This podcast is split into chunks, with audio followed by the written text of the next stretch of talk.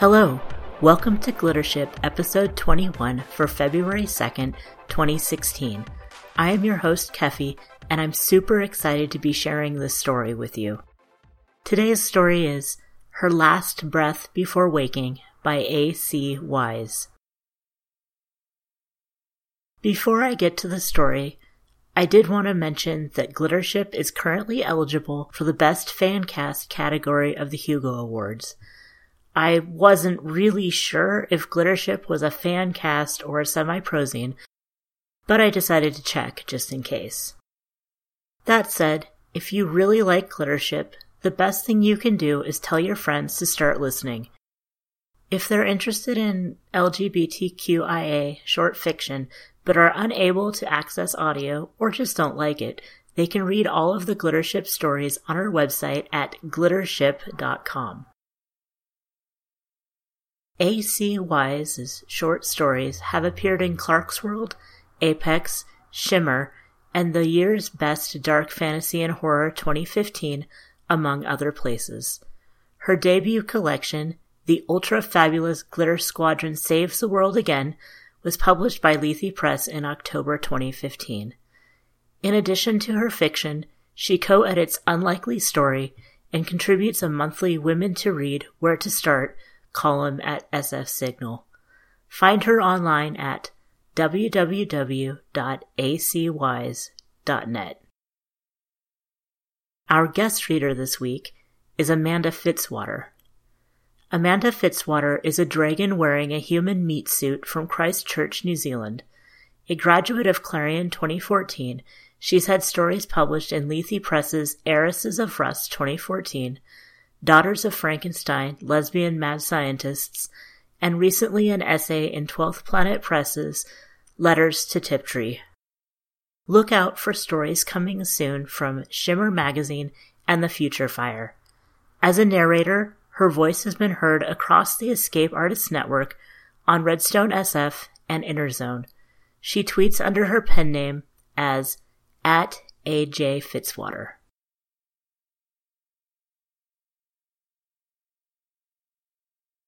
Her Last Breath Before Waking by A.C. Wise.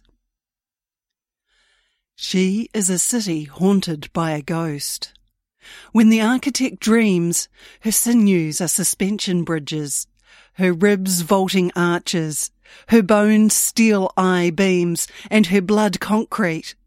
In her dreams, the city is pristine and perfect. She is perfect. The architect has a lover who is afraid to sleep.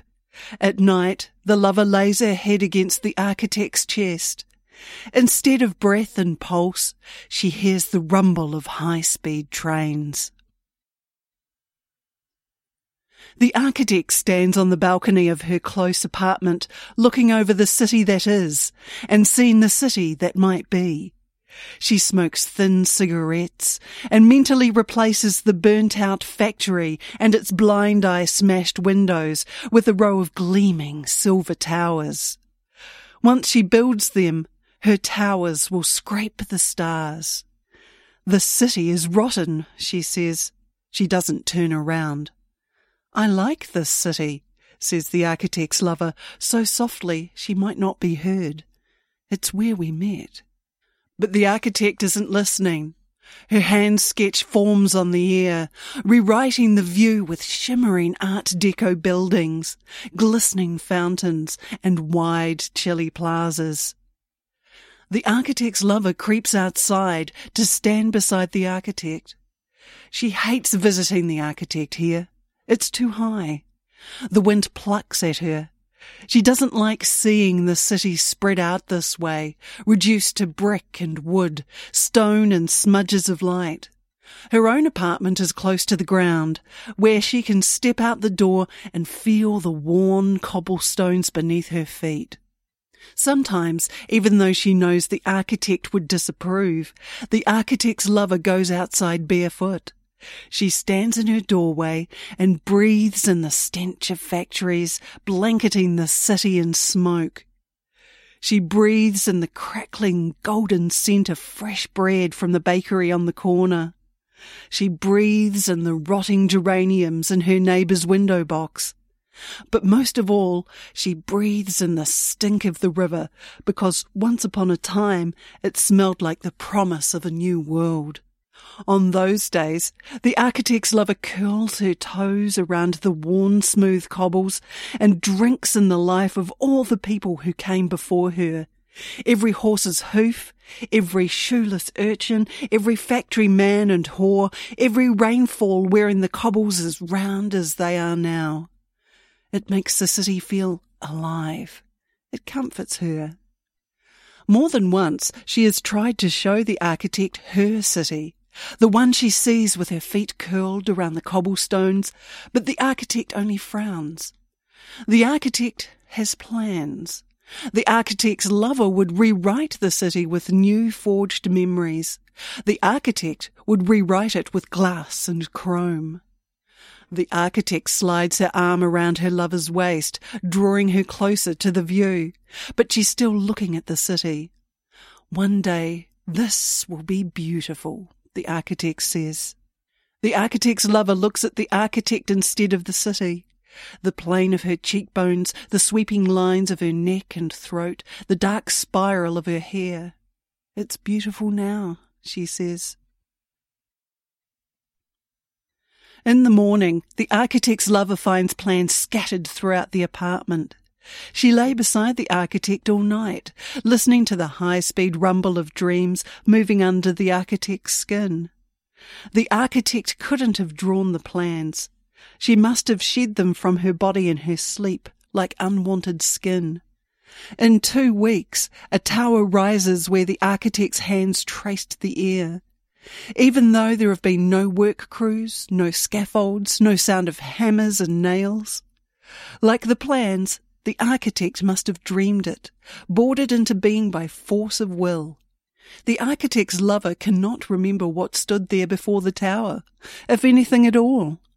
This makes her weep, sitting alone in a cafe near the river where the architect will not see. The architect's lover wants to remember everything about the city and print it on her bones. Here is where she held the architect's hand. There is where they watched long barges pole down the canal. If she can keep the city from changing, maybe she can keep the architect from changing as well. People pass the cafe where the architect's lover sits, but no one seems to notice the tower. It has always been there. They take it for granted. This is the way the city is meant to be. When she tries to ask about it, people merely shrug. They walk faster. They look at the architect's lover with strange, indulgent smiles. They shake their heads before going about their days.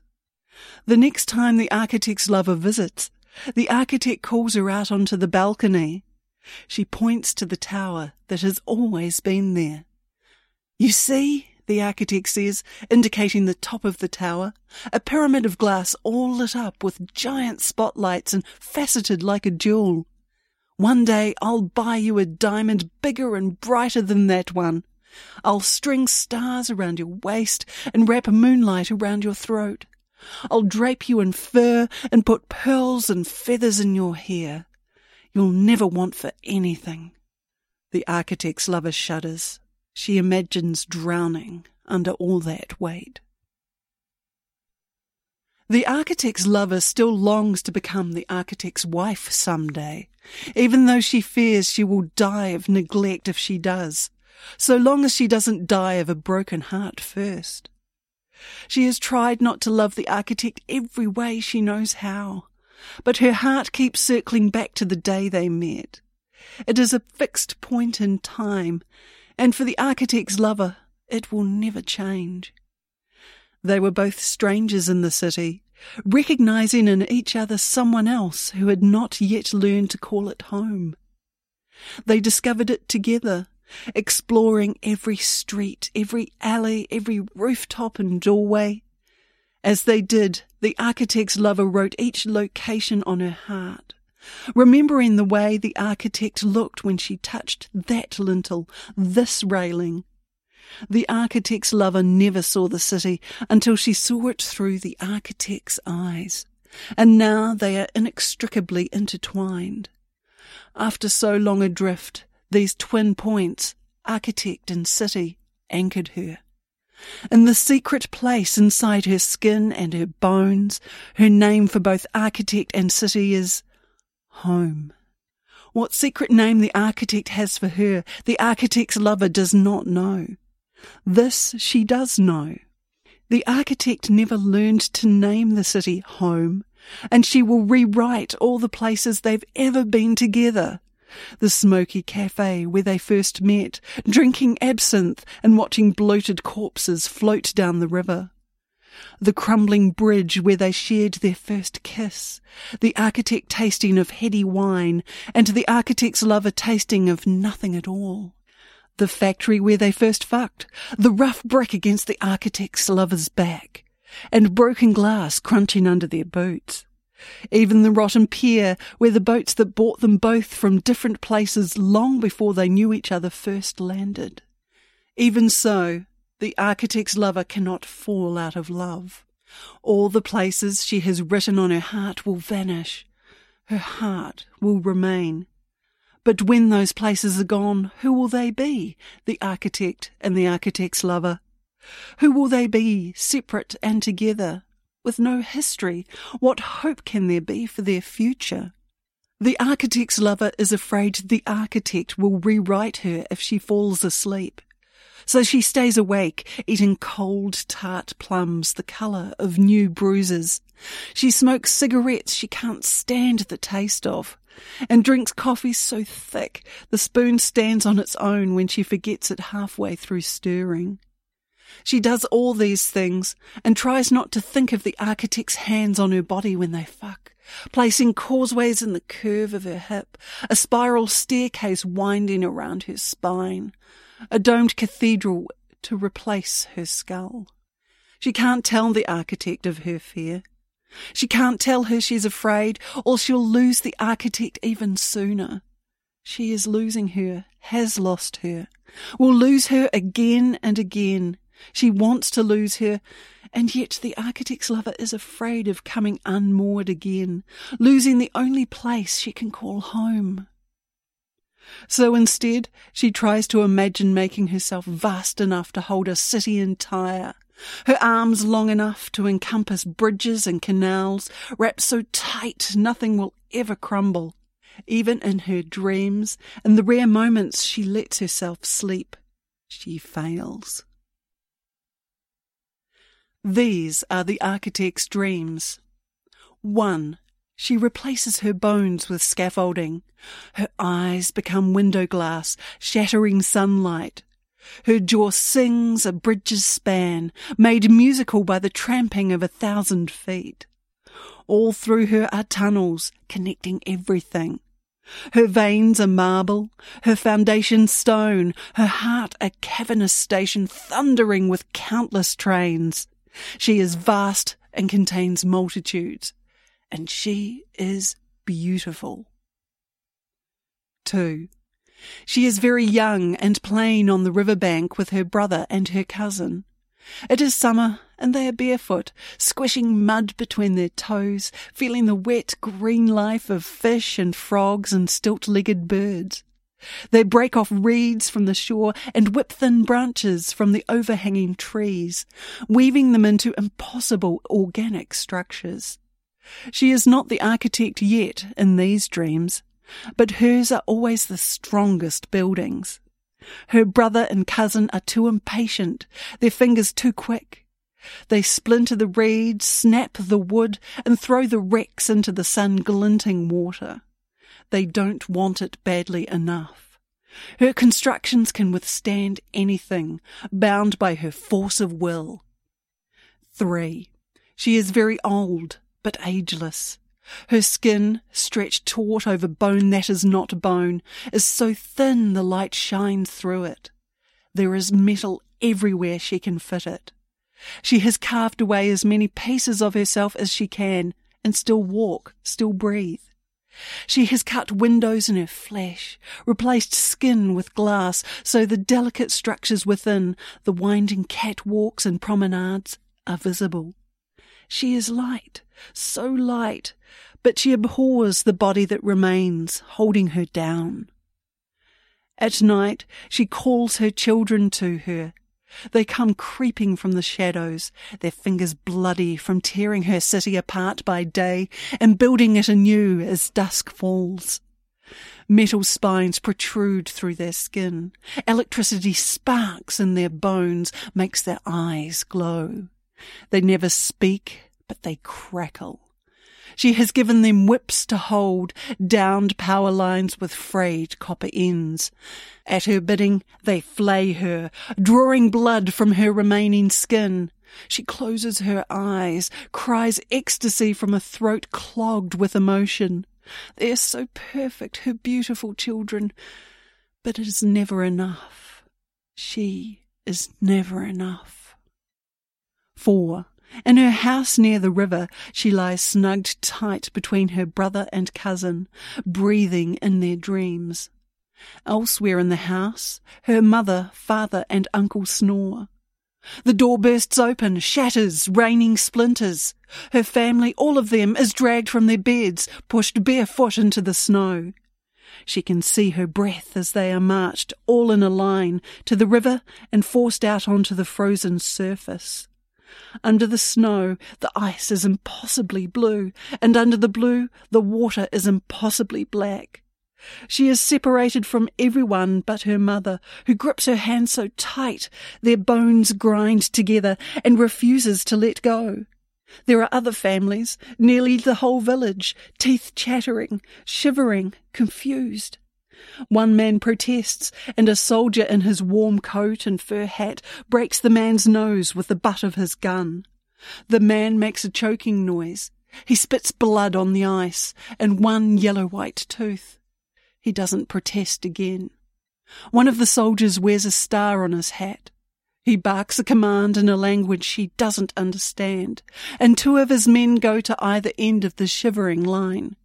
They walk slowly, with their guns drawn and shoot every third person they come upon. One, two, three, crack! One, two, three, crack! Her father, uncle, and cousin are sixth, eighteenth, and twenty-first in line. Her mother is thirtieth, and she is thirty-first. Each bullet is the sound of the ice cracking, her heart breaking, the feel of her mother's cold chapped hand grinding against her bones, then letting go as the force of gravity and the terrible colour of blood upon the snow pull her down. Her brother survives. She survives. The soldier with the star on his hat lays a heavy hand on her shoulder. He leans forward and breathes in her face against her ear. His breath, the only hot thing on the frozen lake, smells of sausage and cheap whiskey. Go, he says, go and take your brother with you. I want you to remember. I want you to carry this moment with you wherever you go. There are tears on her lashes, freezing in place. She will never let them fall. They are perfect inverted globes, holding the last image of her family. If they fall, they will shatter, and her family will be lost forever. This is what the architect dreams. The city changes. Weak and rotten flesh is scraped away to reveal shining bone. Towers rise, bridges cross and recross the city. A train thunders from uptown to midtown and beyond, rattling windows paned in sparkling glass. The architect recruits an army of children, urchins with dirty fingers. The architect's lover sees them in the shadows of old bridges, chipping away fragments of old stone. She sees them in the streets, hurling those chunks of stone through dirt streaked windows, exploding brick dust from ancient buildings, hastening decay.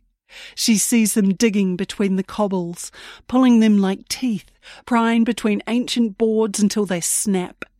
Their fingers are everywhere. She listens to the architect's plans.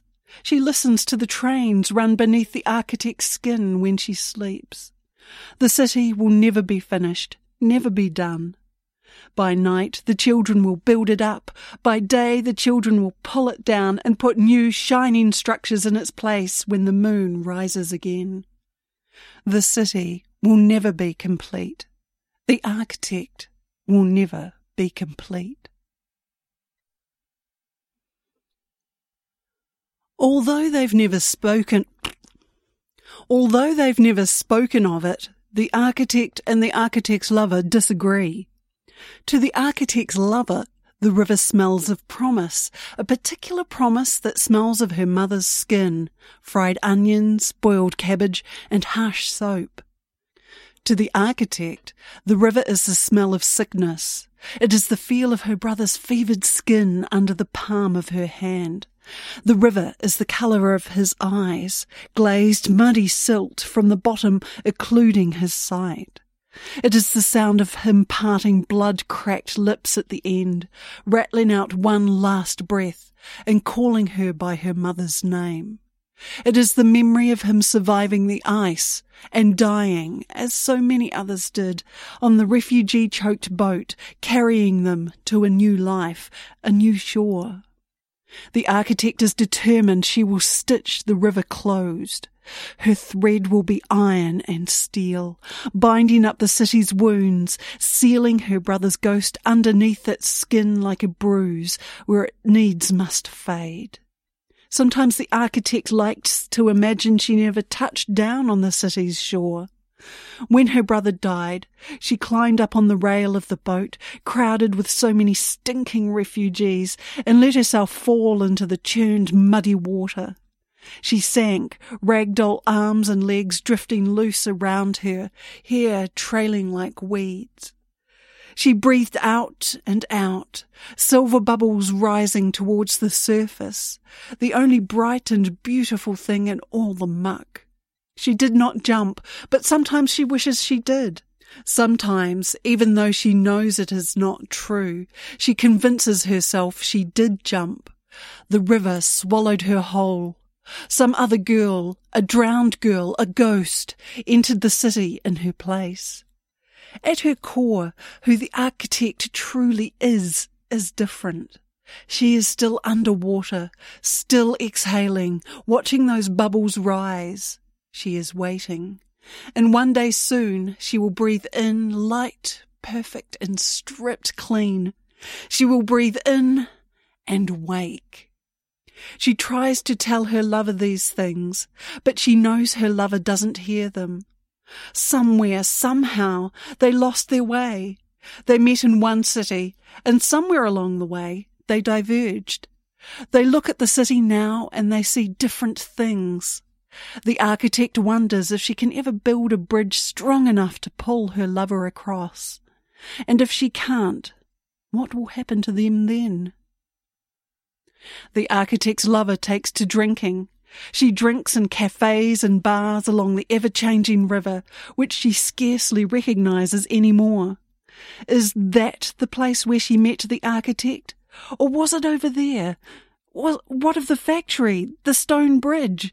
What of the taste of the architect's skin, smoky with the factory's ghosts, sweat slick beneath her lover's lips? What of absinthe cradled on the architect's tongue and their hands held palm to palm so tight, bone to bone, so tight they will never let go? Where are the echoes of their heels cracking in rhythm, one, two, three, as they run from one place to the next, running wild into the future? The architect's lover doesn't recognize herself anymore. She doesn't know where she fits. Not on the streets, where cobbles no longer rise to meet the arches of her feet. Not against the architect, where sharp juts of bone meets her fingers in place of the soft hollow of a throat, the gentle curve of a hip or the warm swell of a breast. She drinks and she smokes until her memories blur, until their edges round and grow soft like the scarcely remembered thousand year cobblestones. The architect's lover shouts at strangers, her words slurring as she tells them of factories and piers and bridges that never existed. She tells them of home. When she slips up and says she is the architecture's lover, not the architect's, No one corrects her. She is a ghost, in love with a city. And in time, because she is afraid and she doesn't know how to fall out of love, the architect's lover takes home a beautiful boy whose name she can't be bothered to remember. She fucks him precisely because it means nothing. Smoking still more cigarettes, eating chilled and bruised plums, watching him sleep, she is terribly afraid she'll marry him one day. Still never knowing his name, the architecture's lover will use up her body bearing the beautiful boy's children. Children who will become the monsters of the architecture's dream. The architect, the architecture, is all angles and planes now, the glint of steel, concrete skin. The architecture's lover doesn't recognize anything anymore.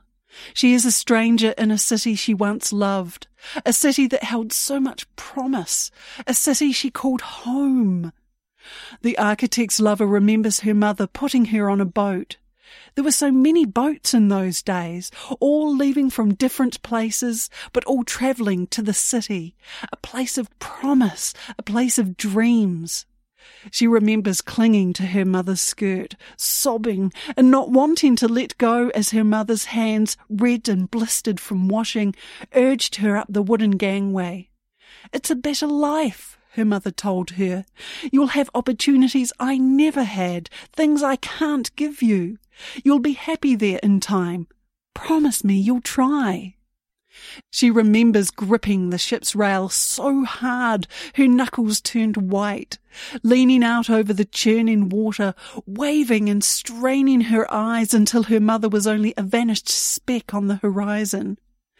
Landing on the city's shore didn't take the pain away, but stepping from the boat's swaying deck onto firm land once more, the architect's lover straightened her spine, keeping her promise to try, determined to make her mother proud. This is not the city she once called home. This city is hostile. It is like the place she came from on a boat so long ago. A place that pushed her out, not wanting her any more. It does not love her. It barely knows she's alive. And yet, still, she cannot fall out of love. The architecture's lover looks at the beautiful boy whose name she doesn't know and tries to love him. Silent tears run down her cheeks. She doesn't remember why. The architect stands on her balcony high above the shining city. Her city. Towers stab defiant at the sky. Bridges stitch old wounds closed. Trains hum deep underground. And the winking glass that is everywhere catches the sun. Strong and true, it will never crack, never break, never crumble. Her skin is planed clean, scraped thin. Still, it is too heavy for her bones. But there is time, she knows. This is only the beginning. The architect shades her eyes and looks towards what was once the river. People stride along what are no longer banks, small as ants from up here. They are laughing, smiling. Women sleek in cool silk, the colour of her towers. Men in crisp suits, the colour of ice cream that will never melt. Their teeth are impossible in the sun. They don't remember a life other than this one. She has made it so. Everyone should have the luxury of forgetting the times when they weren't as happy as they must be now. Still, something tugs at the edges of the architect's mind. There is a ghost in the city, the shadow of towers spewing smoke, and the memory of a kiss and salt tasting skin against her lips haunt her mind before her marble skin, before the columns of her spine, the tension bridge of her jaw, before the diamond pane windows of her eyes. Wasn't she someone else? Wasn't there someone who knew her as she was and loved her just the same? There, amid the ant bustle on the once shores, is a lone girl. Her feet are bare and spattered with mud. She is looking straight at the architect across all the distance, and the people part around her like water breaking around a stone. Like she isn't there. The architect wonders, is that her? Or someone she used to know? Even though she can't see them from her balcony, the architect knows. The girl's eyes are the colour of stirred silt and blue ice. There are weeds in her hair. She raises her hand. A drowned girl waiting to breathe, waiting to rise from the river and come ashore, and waves to the architect, but she does not smile. The architect's lover leaves the cafe. She is utterly lost. She recognizes nothing here. She goes towards the water, some vague memory pulling her. But the map written on her skin is muddled. The streets, everything she thinks she knows, has been rewritten. The architect's lover is looking for someone, but she doesn't know who. No one looks familiar here, except except there is a girl standing and looking across the water. It is a girl the architecture's lover almost knows. The girl has eyes like silt and ice. They remind the architect's lover of home. The architecture's lover raises her hand, catching the girl's attention. The girl looks at her, and the architect's lover falls to her knees. A name catches in her throat and stalls. She can't remember. She weeps, and she doesn't know why. In her mind, there is one word echoing persistently and meaning nothing. Home. The architect stands on her balcony and looks at the girl and the water. For a moment, the architect thinks there is something she has forgotten, then she puts the thought from her mind. Soon the city will be perfect. She will tear it down and rebuild it until it is so. The architect turns. She does not raise her hand to the girl on the shore, or the weeping woman on her knees by the girl's side. The architect goes inside, and she does not say goodbye. Her Last Breath Before Waking was originally published in Three Lobed Burning Eye in December of 2013. This recording is a Creative Commons Attribution Non Commercial No Derivatives license, which means you can share it with anyone you'd like, but please don't change or sell it. Our theme is Aurora Borealis by Bird Creek, available through the Google Audio Library. Thanks for listening, and I'll be back on February 16th with into the Nth Dimension by David D. Levine.